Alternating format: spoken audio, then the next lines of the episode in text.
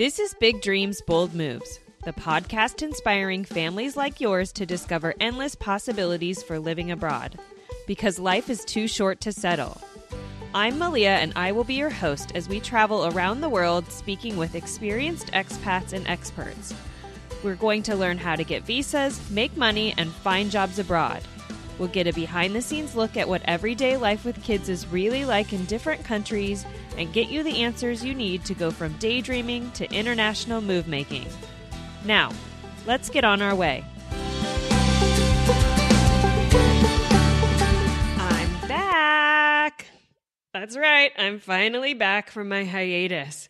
Uh, never underestimate how much time it takes to resettle on the other side of the world with small humans.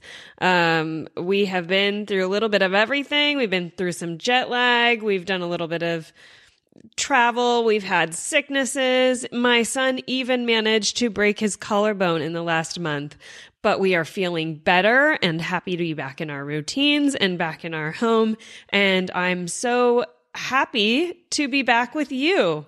Uh, this episode has been a long time coming on immigration to Australia. I actually recorded this interview with Julie Williams from Migration Down Under back at the end of June, and she has been so patient while I sit on it. Um, she has let me know that no major changes have happened since we did this interview, so all the information in it should be relevant. So, a little backstory. Um, my husband and I actually lived in Australia from 2011 to 2013, right before we had our first child. And that opportunity came up almost, it seemed to like drop out of the sky. Uh, I believe we manifested it.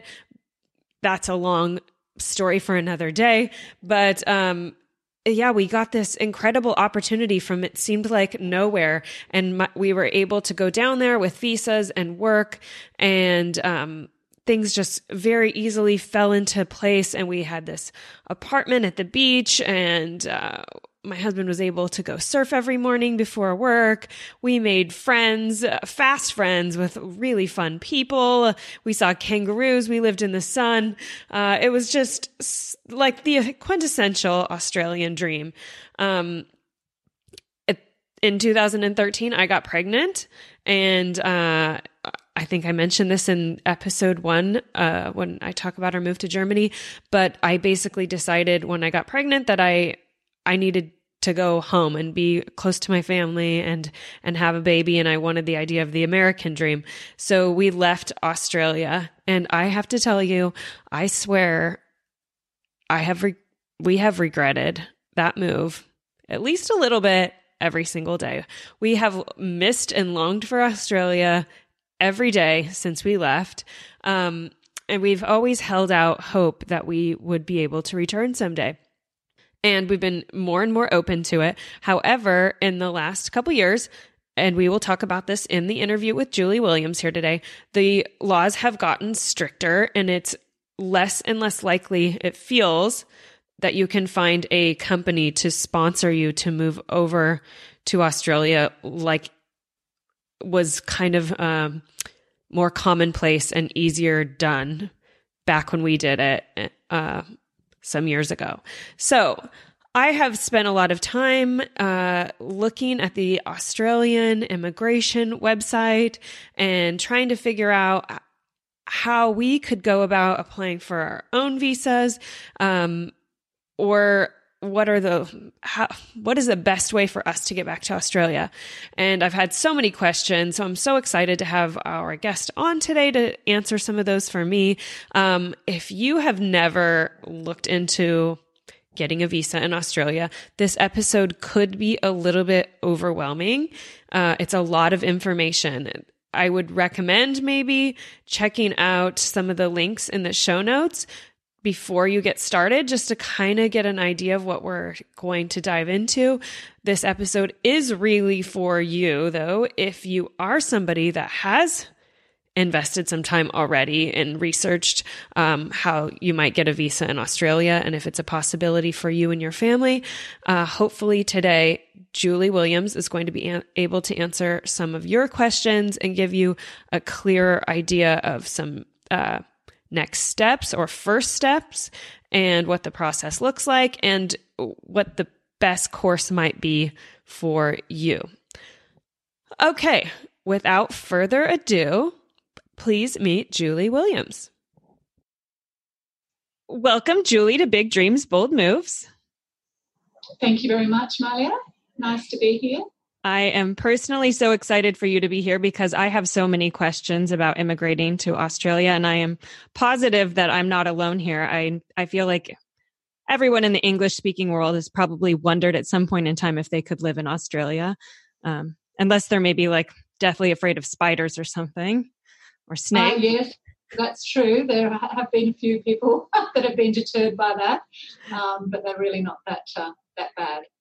And I know I didn't send you this question in our in my inter- email before, but I was thinking maybe it'd be helpful for you to sort of explain to listeners just the gist or the short story of um, mm-hmm.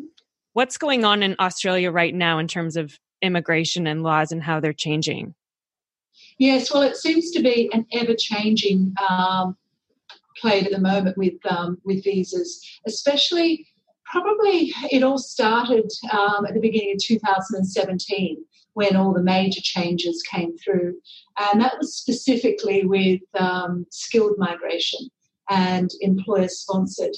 And it just seems to be a continuing trend um, by the government uh, to try and, um, I think, they've been listening to minority groups where there's a lot of fear factor in um, people, you know, temporary residents, overseas residents, and taking Australians' jobs. So they have been trying to secure um, Australian uh, employment, but I think it's going to be to the detriment because I think they really are um, going to be narrowing Australia's um, global performance without the really the required and needed um, skill set from overseas. So the trend has been to make it a lot more difficult for individuals to migrate um, who are skilled migrants that might have been an occupation um, you know two years ago that could have easily come through that now are finding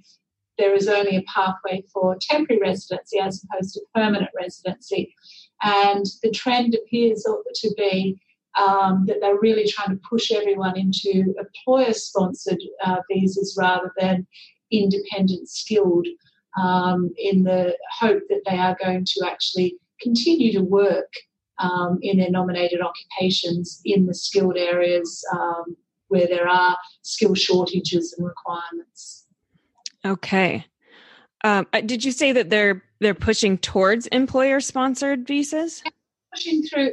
Yes, it, it seems because it doesn't feel like that.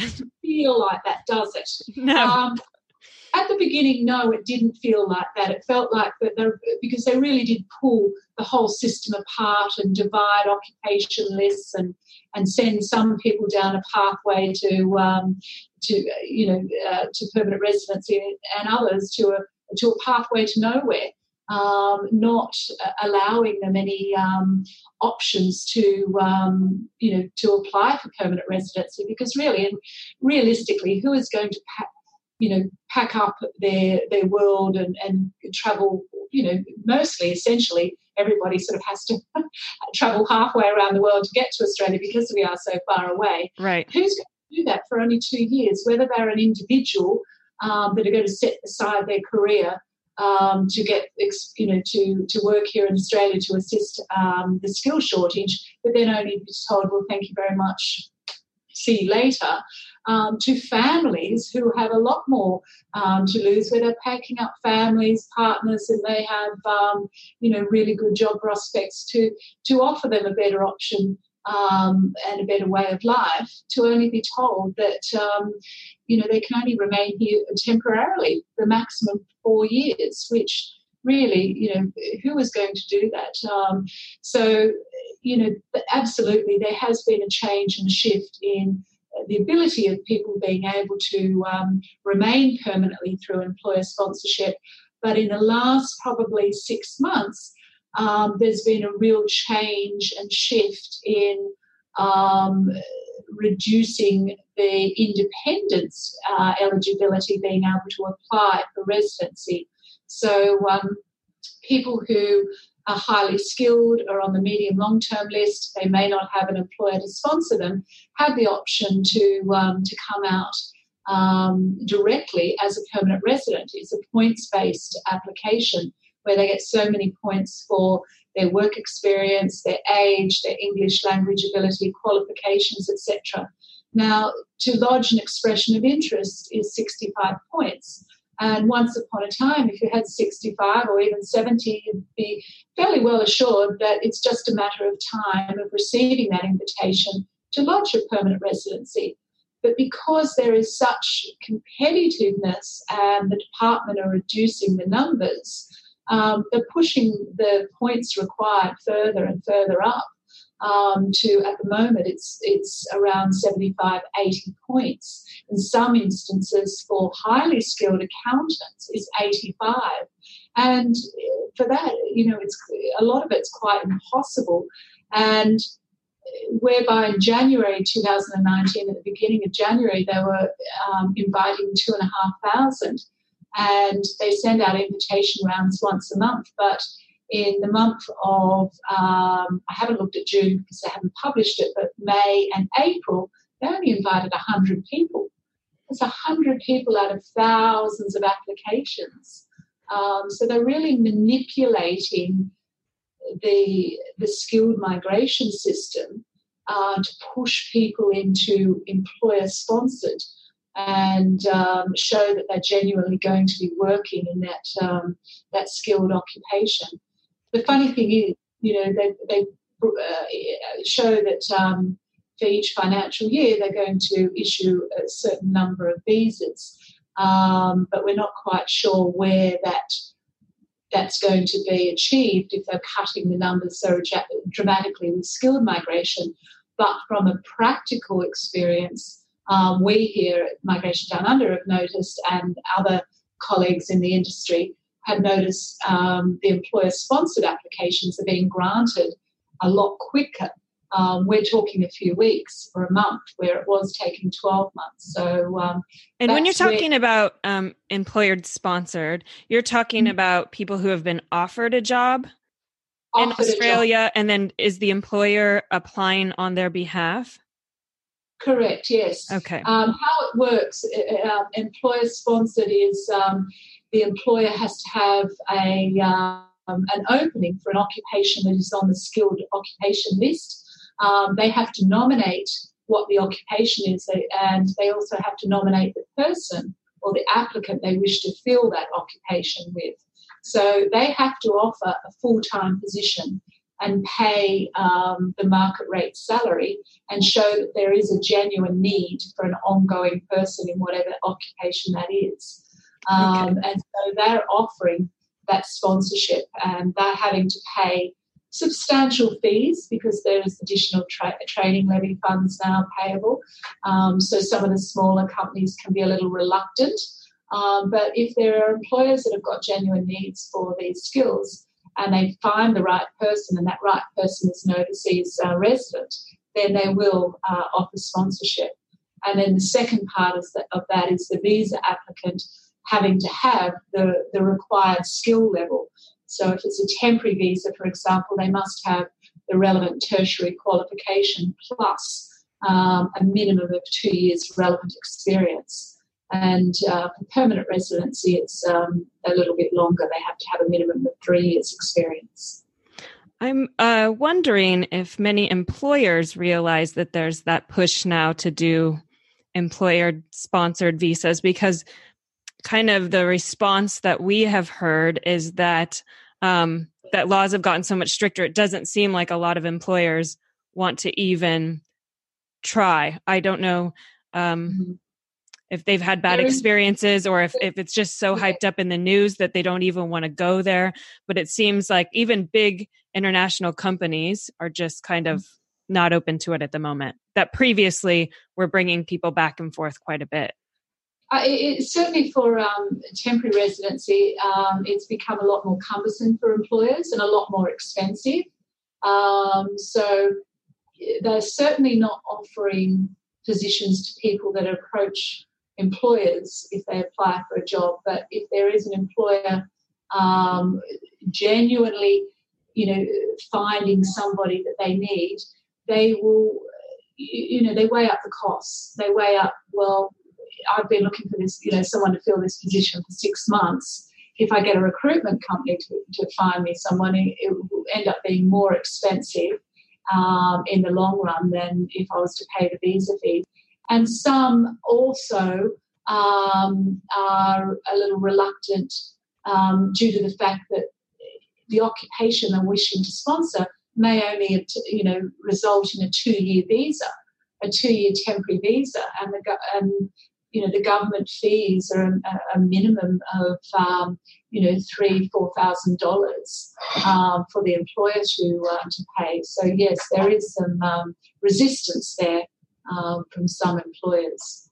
But uh, like anything with the introduction of new criteria, new requirements, increase in fees, you see a lull and you see a real dip um, in applications, but then it settles down and employers realize that they then have no choice um, if they want these people, that they have to go through the process.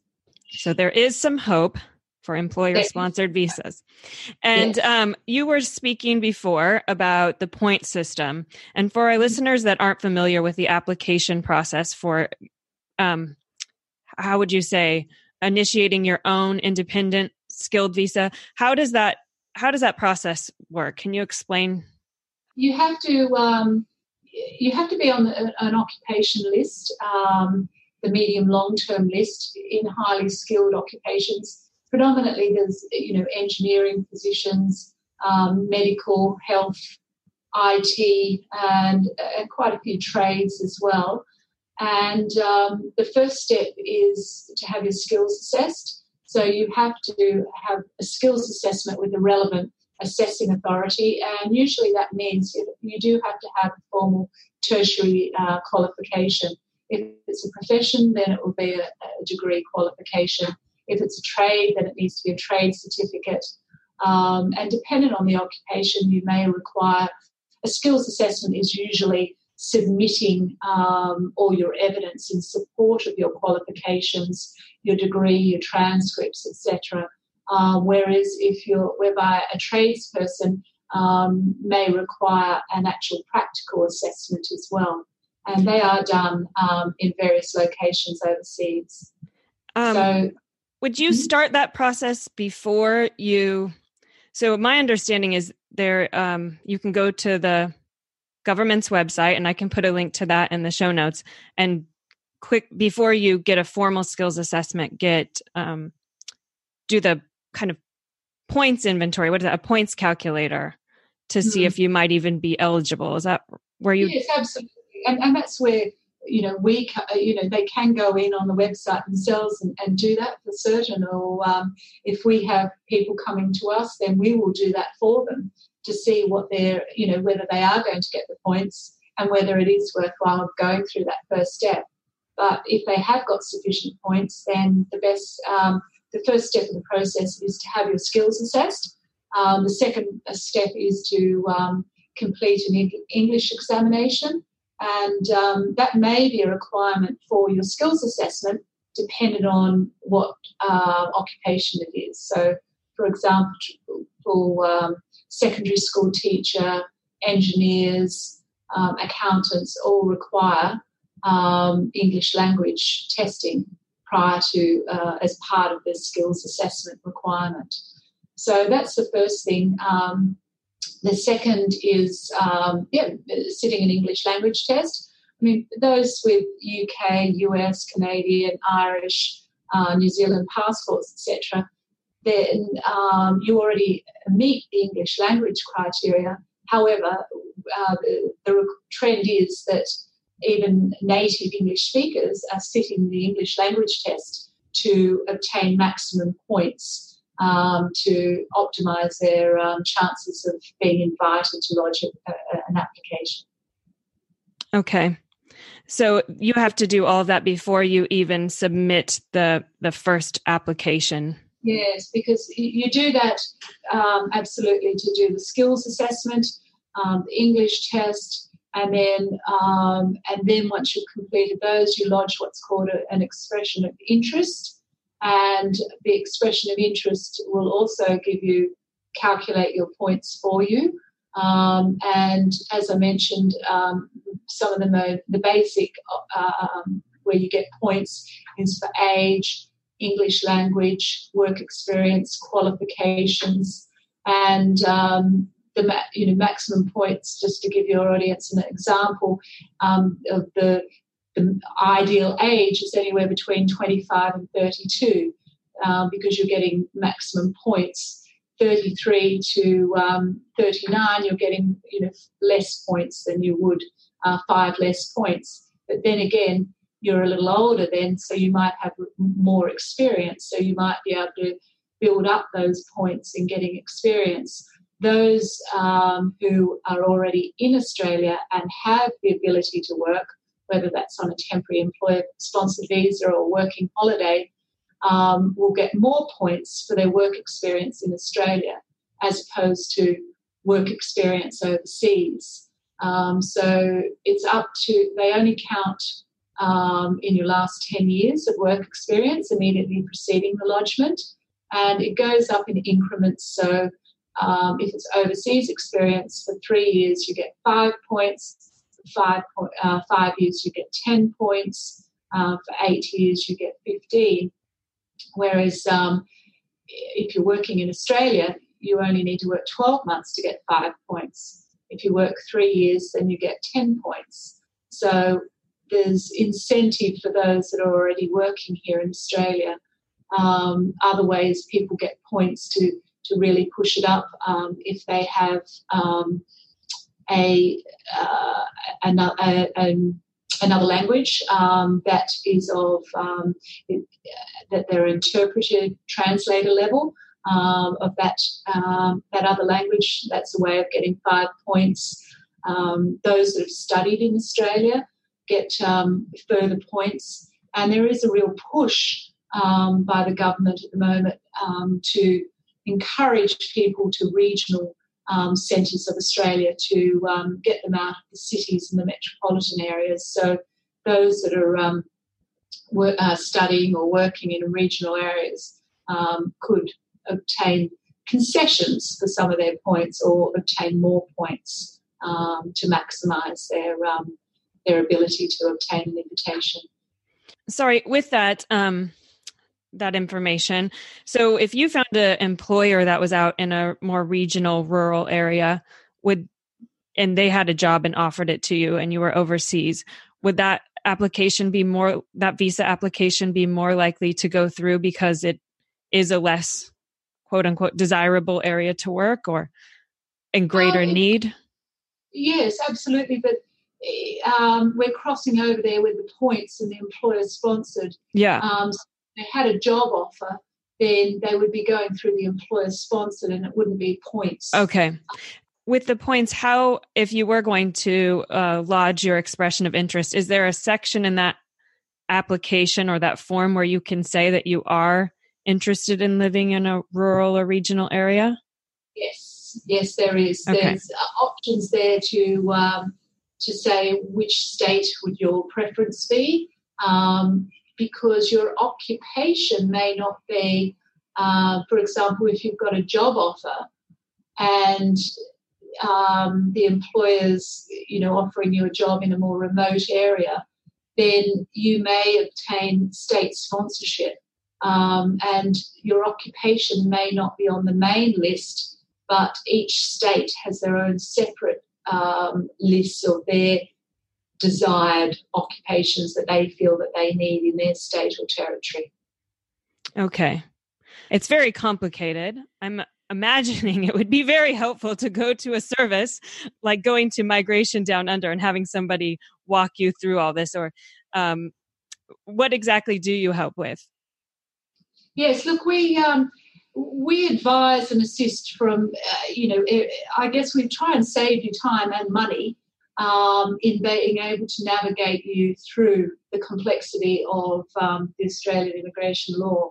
and we're able to, you know, advise whether your occupation is on any lists at the moment because those lists are changing.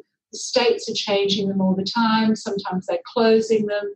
Um, the government lists get updated every six months. Um, so we try, we navigate um, applicants through, I guess, the maze and provide them with options. They may think they only have one option, and we may be able to give them, even though it might not be as desirable to them, but there might be a couple of options open to them.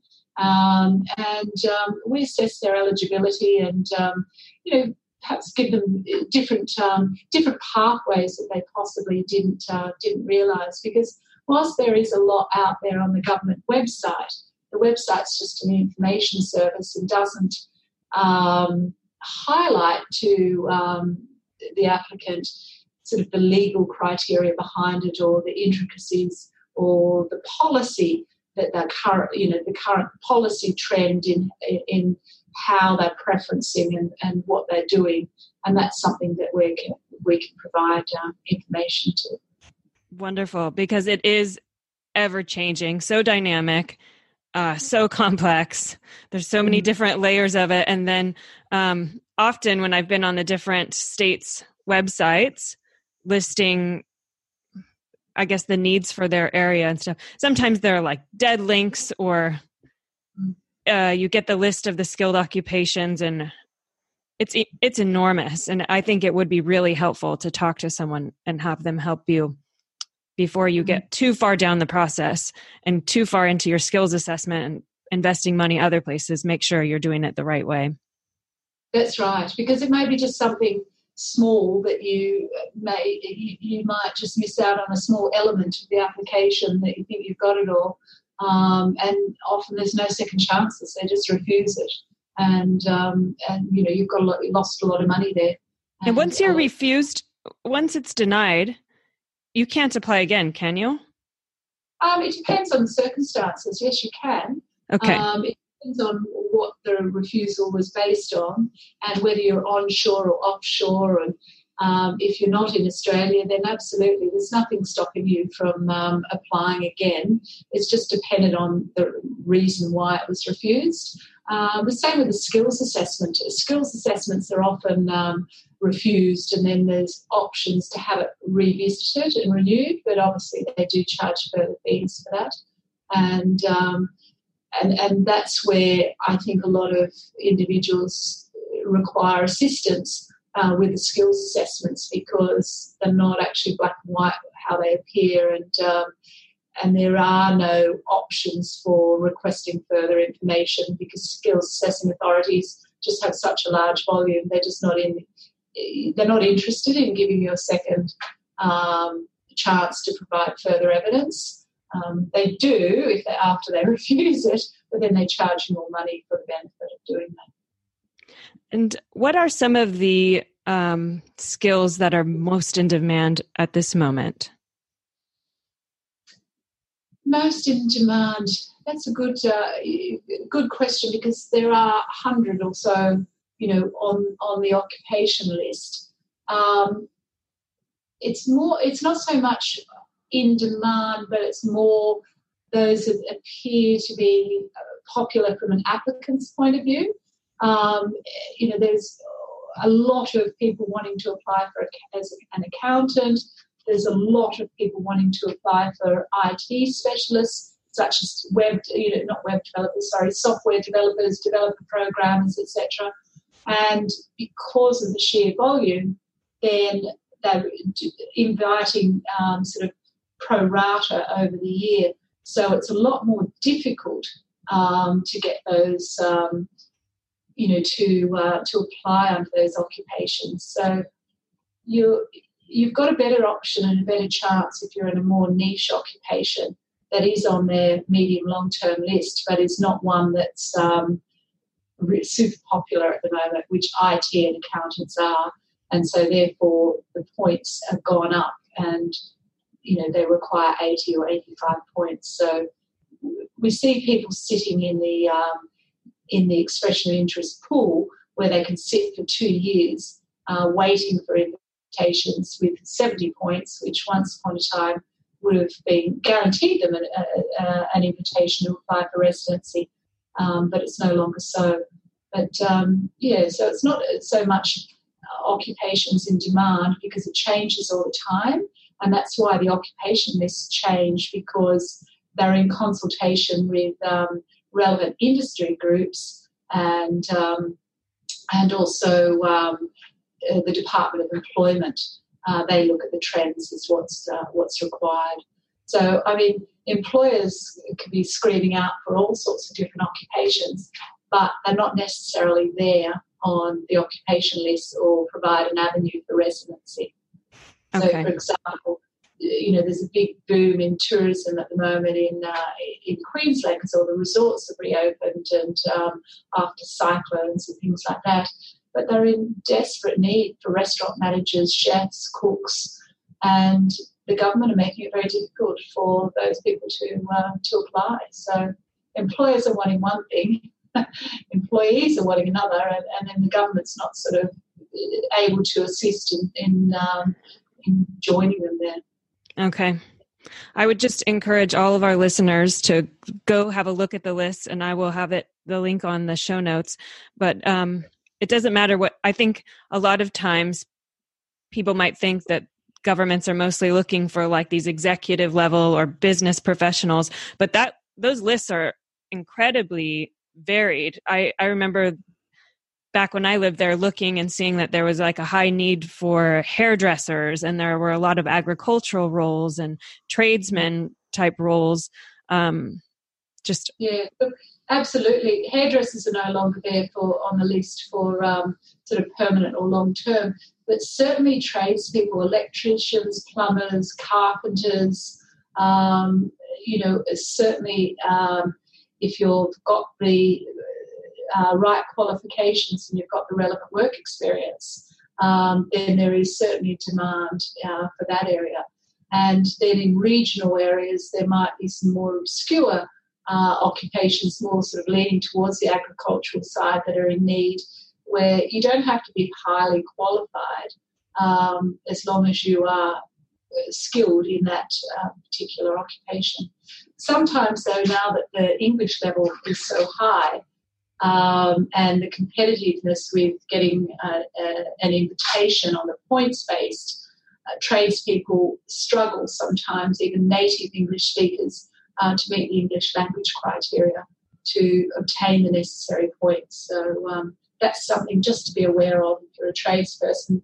Um, very good with their hands, but often not um, requiring in their um, in their trade to um, have to write written, you know, perfectly university level written English seems to be a requirement for the department. It's like, you know, why do chefs need to have beautifully written English uh, when they're creating amazing dishes in five star restaurants. That, right. Uh, uses us. So, Migration Down Under can help with skilled visas. What other types of visas are you able to help with? Yeah, so it's not only the, the skilled visas, but also family migration. Um, you know, a lot of people already have family here, um, children. They may wish to uh, migrate as um, parents. Um, a lot of people fall in love um, with people that are from overseas, especially now that um, international travel has become so more accessible. There's um, a lot of partners um, seeking advice and information, so there's options out there for um, for partners, whether they're looking seeking to get married, whether they're already married, whether they're in a de facto relationship. there's a, a lot of options there for um, partners as well. Um, child visas um, we assist with as well. So there's a lot of um, lot of family migration and um, as well as skilled migration. But that's sort of probably the two uh, the, the, basics of migrating to Australia. It's either through skilled pathway or family migration. Um, and, and again, over the, you know, looking over the years, um, sadly, it has become a lot more difficult for um, family migration where people have had a skilled occupation and they could get sponsored um, by their siblings. That's no longer an option anymore. Um, so that's sort of tightened up and narrowed. And partners, um, depending on where the, the person's located, can also take um, quite a long time to um, obtain. It's not unusual to wait, you know, eight to 12 months uh, for a partner visa to be uh, finalised and granted. Um, so, what would you recommend are some good first steps for someone? Should they go first looking for a job, or should they look at those skills lists? Should they check out the points calculator? How how should one of our listeners get started?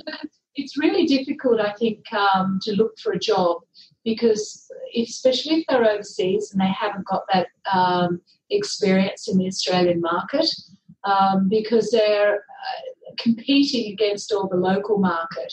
And even though there is a shortage in that um, occupation, it's very rare that employers will opt for an overseas candidate as opposed to an onshore candidate. But sometimes, you know, especially if there's, um, so they would need to look very closely to a lot of the advertising positions as to whether there is a specific request to be a permanent resident uh, or a citizen of Australia before they can apply.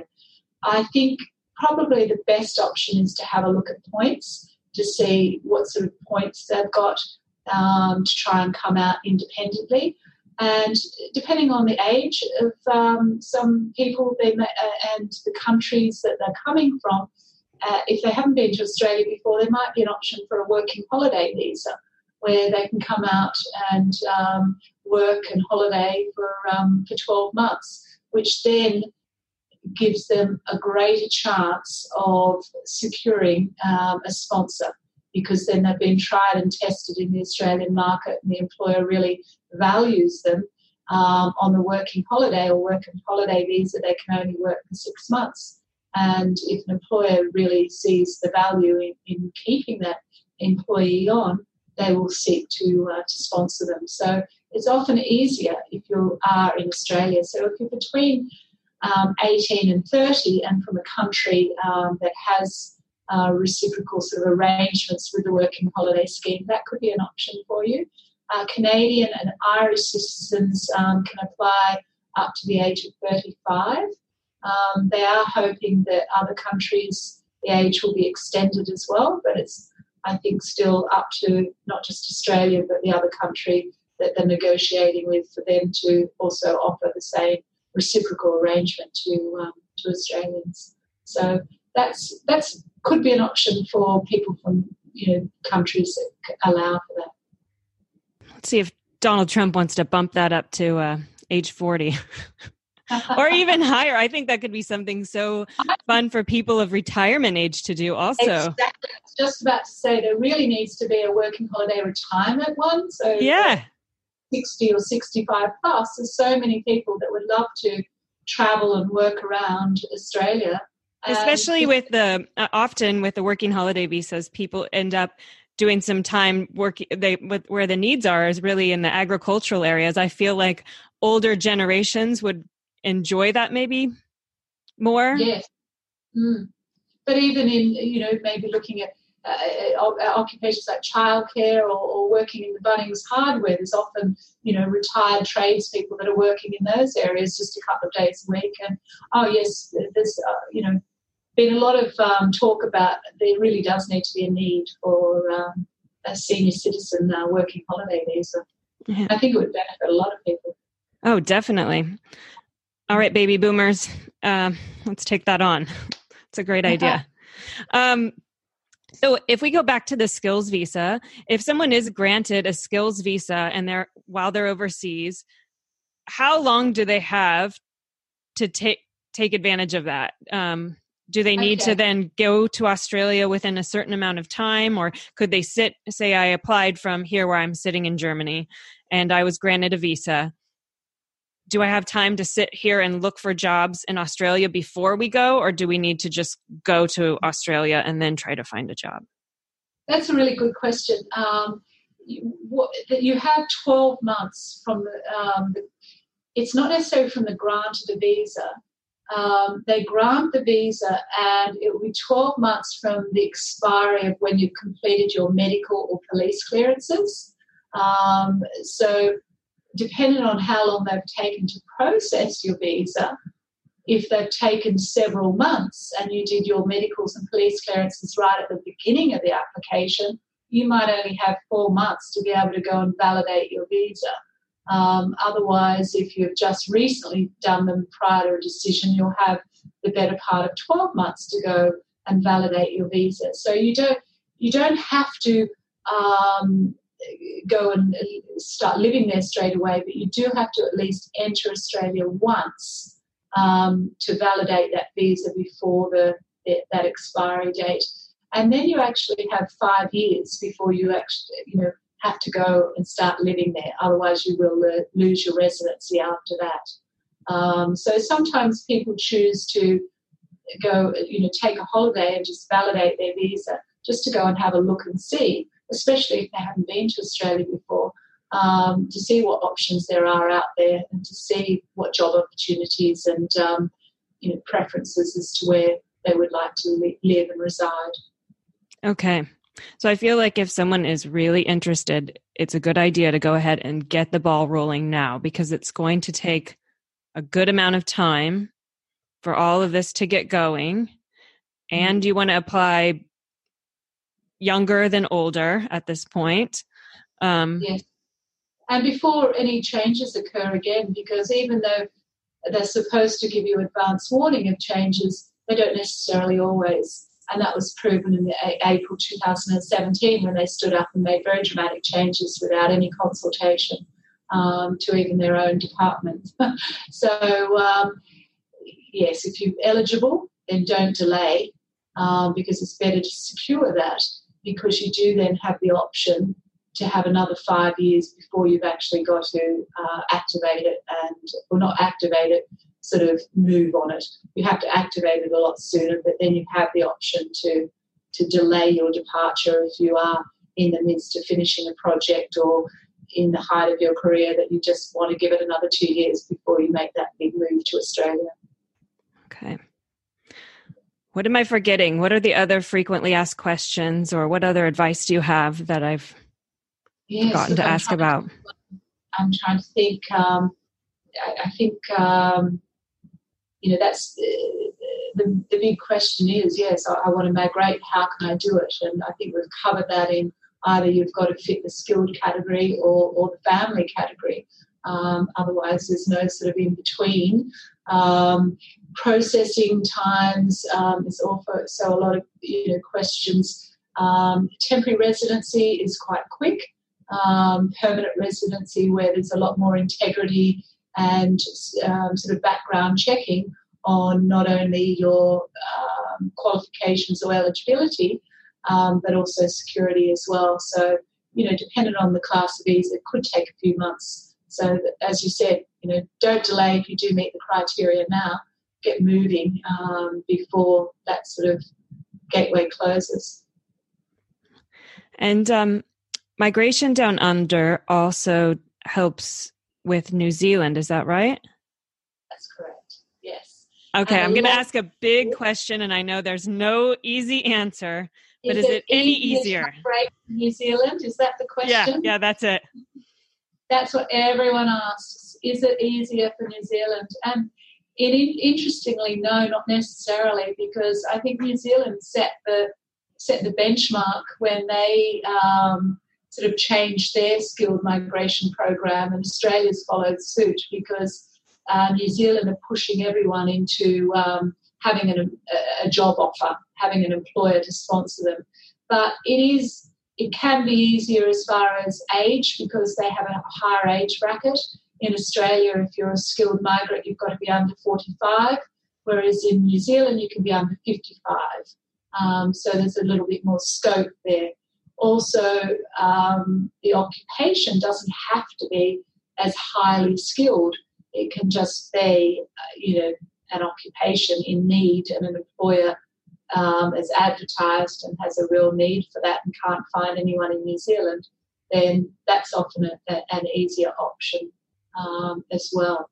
But um, family migration, not necessarily easier. They have no options for parents. That was closed a while ago um, partners, unless you've been living together, for 12 months or more, there is a wait to be able to apply for permanent residency. You can get a temporary visa entry. Um, a lot of people here who are on visas in Australia who have come to a dead end that um, don't seem to have any further options are often seeking options to New Zealand, thinking it may be easier, um, but often it's not. If you don't meet the criteria for New- Australia, it's often that you won't meet the criteria for New Zealand, and um, it's sort of a. Um, but as far as job offers are concerned, um, I do hear that that can be sometimes an easier option for uh, New Zealand. We did the points calculator and we don't qualify for New Zealand, but we do qualify for Australia. Right. Inter- it, they're just so interesting. I, I encourage everyone to go do the points calculator. I mean, my husband is older than me. He's 40 and mm-hmm. uh, he had, is much more higher up in his career, advanced in his career. Um, but I have a master's degree and my previous occupation, even though I haven't worked in it for five years, is actually in the demand section of Australia. And um, because I'm younger, I actually get, I think, 10 more points than he does. Oh, okay. When we do Australia. So it's, um, it's full of surprises, I guess. Okay, so you do have sufficient points for migrating to Australia then? we do, yeah. Okay, what's stopping it, you? Uh, I think we've been sort of spoiled with having companies move us and um, and so we just keep holding out hoping that a company is going to move us over and do all the work for us right but it's yeah. definitely not happening quickly this time around mm-hmm. i think that um, unless something happens pretty quickly we need to get our applications in and just start it kind of as a side project uh, mm. and just get it going because we would really like to go back there especially if we have five years to actually mm. save That's up enough right. money to do it to, to actually go and do it. Yes, yes, because you could just go and activate it and then sit and wait um, for those five years um, for an opportunity to come through. Because then you're more likely with that residency open doors to um, job offers. Okay, so there you have it. Clear as mud, right? I honestly had to listen to that interview twice cross referencing what Julie was saying with the Australian government's immigration website, just trying to wrap my head around it all. And I, Julie did a great job answering my questions. I do feel like I got um, a lot of answers. However, one of my key takeaways from our discussion was that um, this truly is a complex and dynamic beast with many layers. And if we personally decide to um, independently apply for Australian visas, I think we would definitely go forward with a service like Julie's that could help us determine the best course of action for our individual situation and um, help guide us through the process because otherwise, I am sure that we would feel pretty overwhelmed and lost at times. So, um, I've got some great, useful links for you in the show notes, as well as um, Julie's website. And Julie puts out super, inf- she has a whole library of super informative videos on YouTube. And I've got a link to that also in the show notes. I would love to interview a family that has gone through this process and migrated to Australia and hear how it was for them and what it's been like living there and adjusting to life down under. So if that's you or anyone you know, please send them my way. I've got more episodes of Big Dreams, Bold Moves coming your way from all over the world. So be sure to hit the subscribe button now so you don't miss out. And thank you for hanging out with me today. Until next time, keep dreaming those big dreams and scheming bold moves.